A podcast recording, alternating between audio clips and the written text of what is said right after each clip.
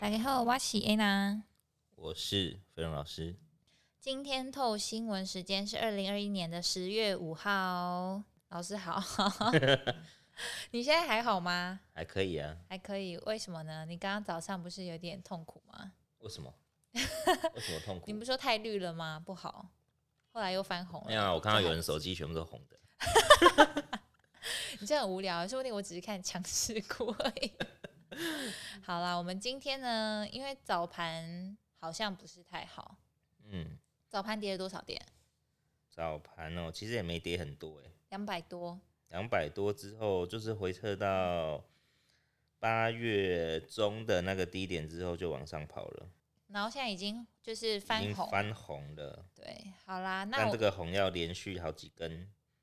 连大续家好几根是几根？至少要连续三根红 K 吧？三根哦、嗯好，好像通常要三根比较稳定，对不对？。对，好，因为这阵子呢，其实我觉得大盘都不是很稳定，常常大起大落的感觉。那是因为有两个国家在吵架， 那两个国家是不是已经吵很久了？吵然后三其年中了一吧个最近还一直一直在做一些无微不微。对呀、所以就让股市开始有更多的不确定因素，因为这是种就是那个国家的政策吧，一直都是蛮蛮蛮强势吗？蛮强势又蛮浮动，可以说话不算话。就是要你往东走，你就得往东走。嗯，对，然后因为最近呢，这个国家呢就抛出了两个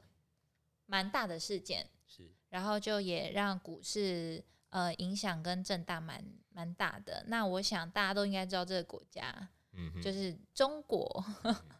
然后他最近呢闹得沸沸扬扬，就是第一个就是那个恒大事件嘛，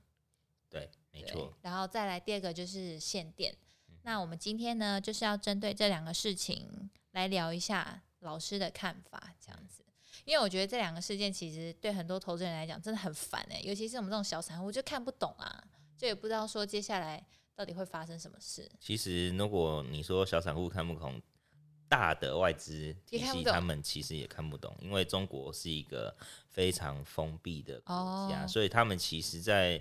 里面做什么样的一个控管，大家其实都雾里看花，雾里看花，因为对它不像之前二零零八年美国的房地产的一个风暴，它那个是已经把房地产的商品包装到全世界去。对对，那现在我们可以看到中国的部分，大家都说破险金额都很低，啊甚至还有人说，在国外有些人没有听过恒大啊，恒大是什么？哦、嗯，所以可能是是在他们国内。国内自己很影响很大，对，那当然恒大也有发一些国外的债券，但不多，对不对？还是不一定，不一定哦。只是因为可能目前还没有爆出来，所以也不知道说到底是怎么样。对，好，那我们今天就是我们先来聊一下好了，因为恒大它是中国最大的房地产公司，是因为我们前阵子有提到，呃，台湾一个公司是做建筑玻璃的，是，就是我们的台玻。嗯，然后其实大家在就是听到恒大这件事情的第一个想法就是说，哈，那台玻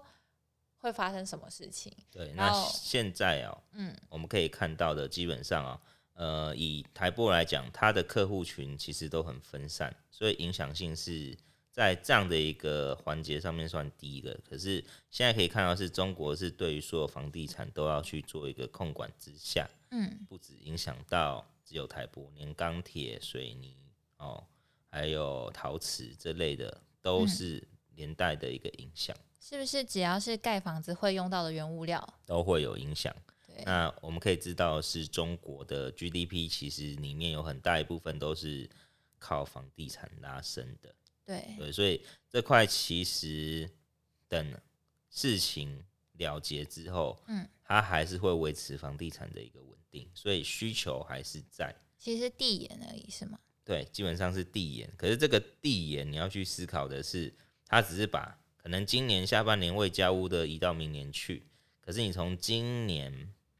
下半年开始销售的房地产的总面积，你往后面算是一个高峰的回落了。哦，因为它之前中国的房地产真的炒得很热，对，从二零一九年开始，几乎是逐年的销售创新高。而且大家也那时候其实就有在讲说会不会担心说是房市的泡沫，可是这一次没想到是也 有一个黑手在控管这件事情，那因个为黑其手是就是中国的政府。好，好，那最主要原因其实他在去年宣布了三道红线，其实就是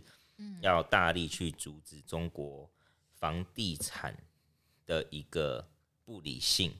哦，因为现在一二线城市他们的房地产可能都已经盖到差不多了，嗯，所以就要往三四线城市去做前进。对，可是呢，其实中国的三四线城市的人都跑到一二线去工作，所以人口外移的很厉害。大根家本就都还是跑到一二线城市，对，那可是三他四却到三四线城市盖房子，对，可是三四线城市本身没有那么多的需求，对，而且每一栋都盖很高，嗯，所以后面你如果有去看他的新闻的话，他其实是有写说三四线城市未来只能盖几层楼，哦，有限楼高了已经有哦，限楼高了，嗯，对，所以会有这样的一个状况。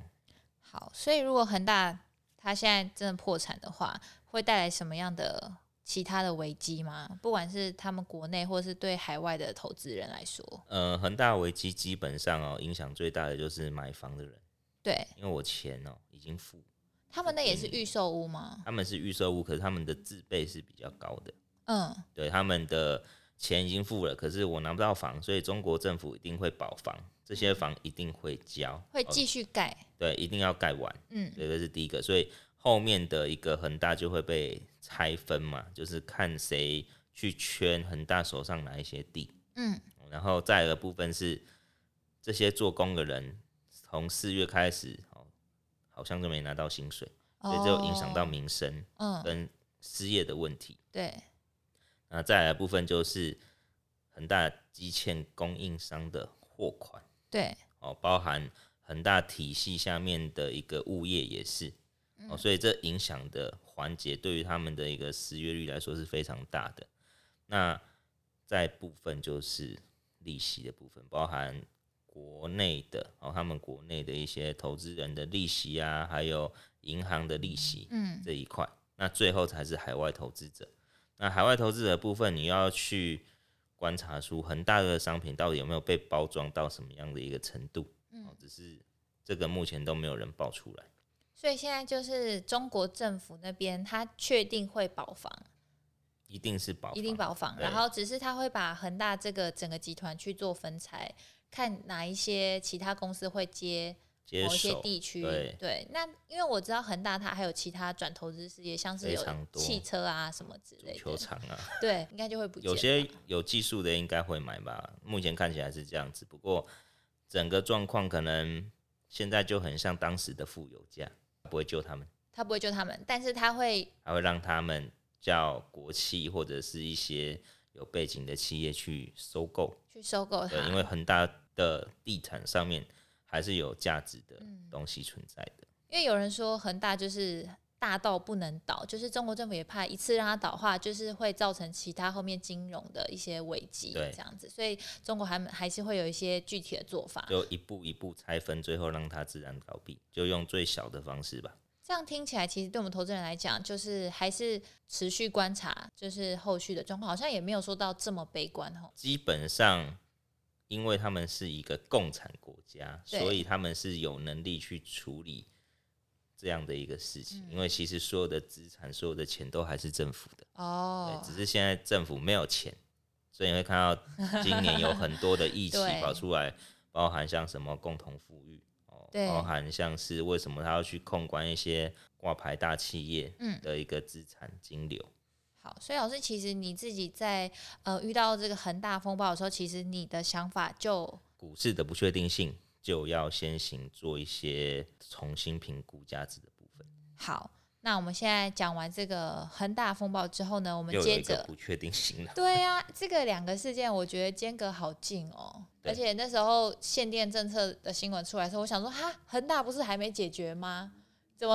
他们就直接一个一个打下而且去。它是选在九月、十月这种是中国制造业旺季的时候，哎，嗯哼，那这想必影响也会很大、啊。因为可能对于今年冬天很冷的这件事情，他们预测到蓝莓不够用的问题，再加上其实如果你有去查相关的新闻，你会发现说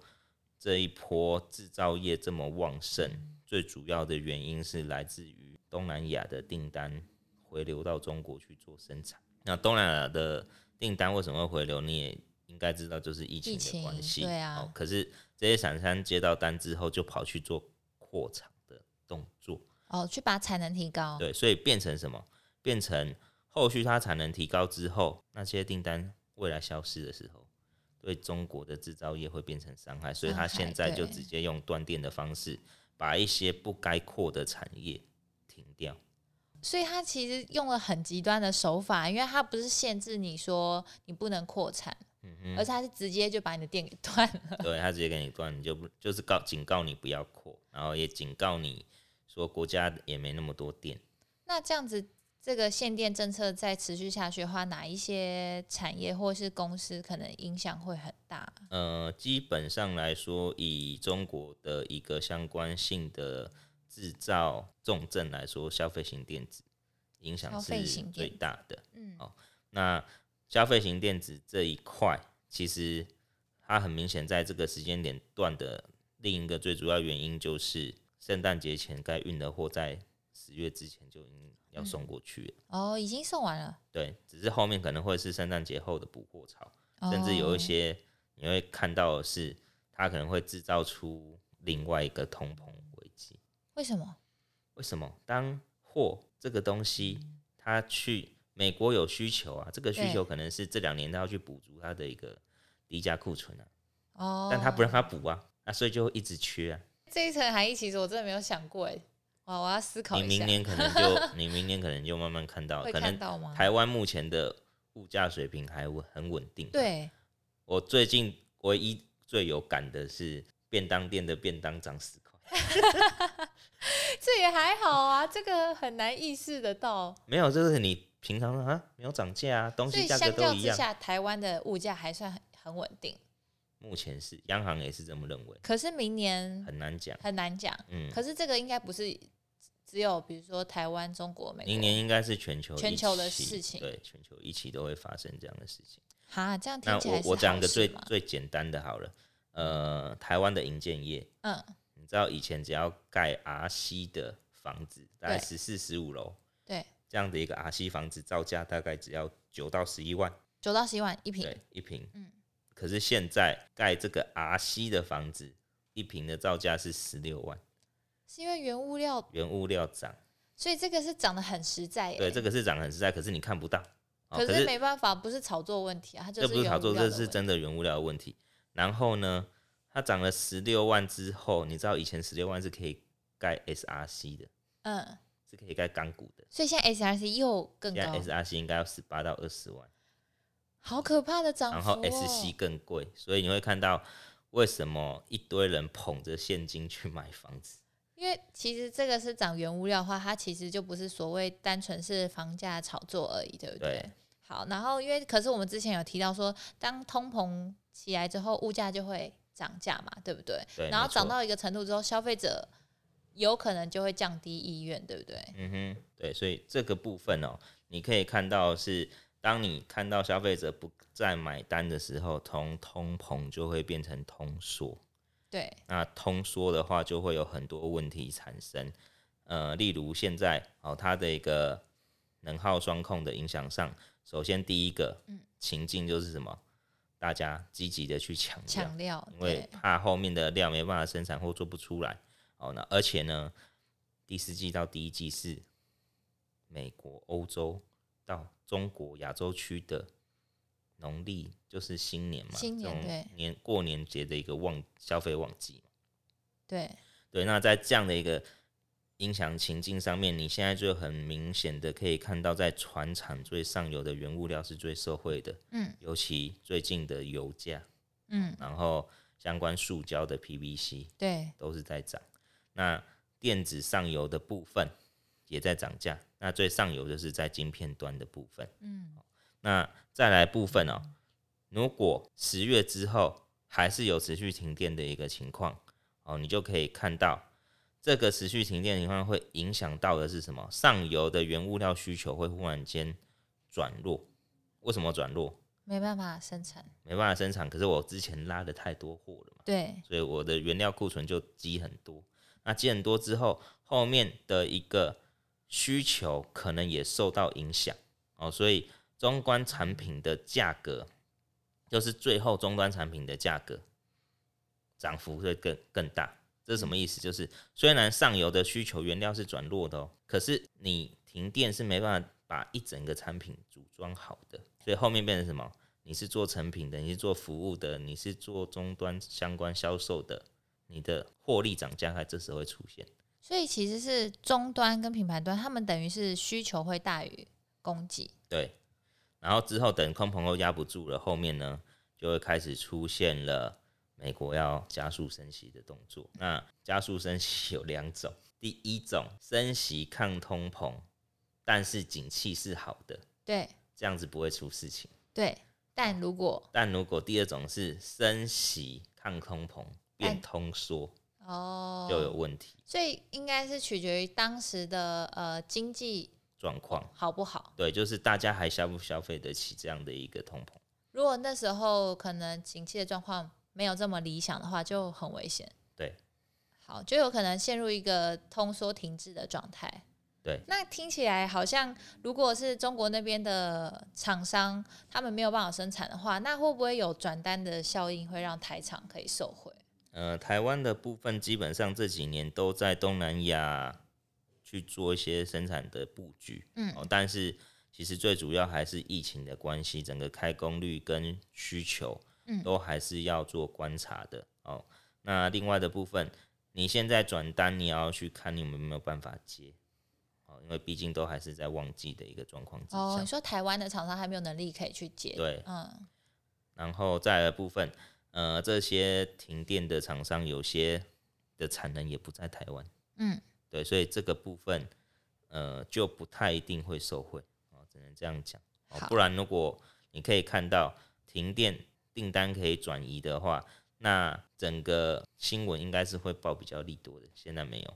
这也代表一件事情，就是其实整个现在投资市场在关注中国政策后续带来的影响，是不是也是偏比较保守？的，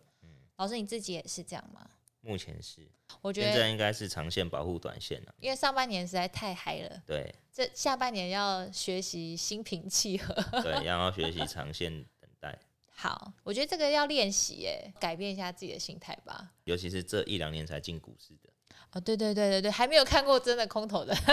对，好，那我觉得这个也是大家就是要花时间去体验、去走过的，因为我们有很多听众其实呃遇到下半年这次的呃一些股市上面的灾情呢，其实心情受了蛮多的影响。然后其实他们有时候也会写信来，希望可以听一些老师的意见啊，或者想法什么的。那其实老师他就这阵子其实都是蛮跟大家就是讲说保守保守一点，对，然后只有现金部位高一点。没有，我们之前很久以前录说，哎、年底要当石油大亨，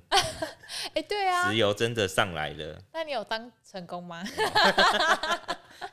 好啦，反正就是希望这一集还是可以带给大家对于一些中国政策有一些不同的想法。那觉得对你有帮助的话，那记得帮我们订阅，然后帮我们五星评分哦。下次见，拜拜，拜拜。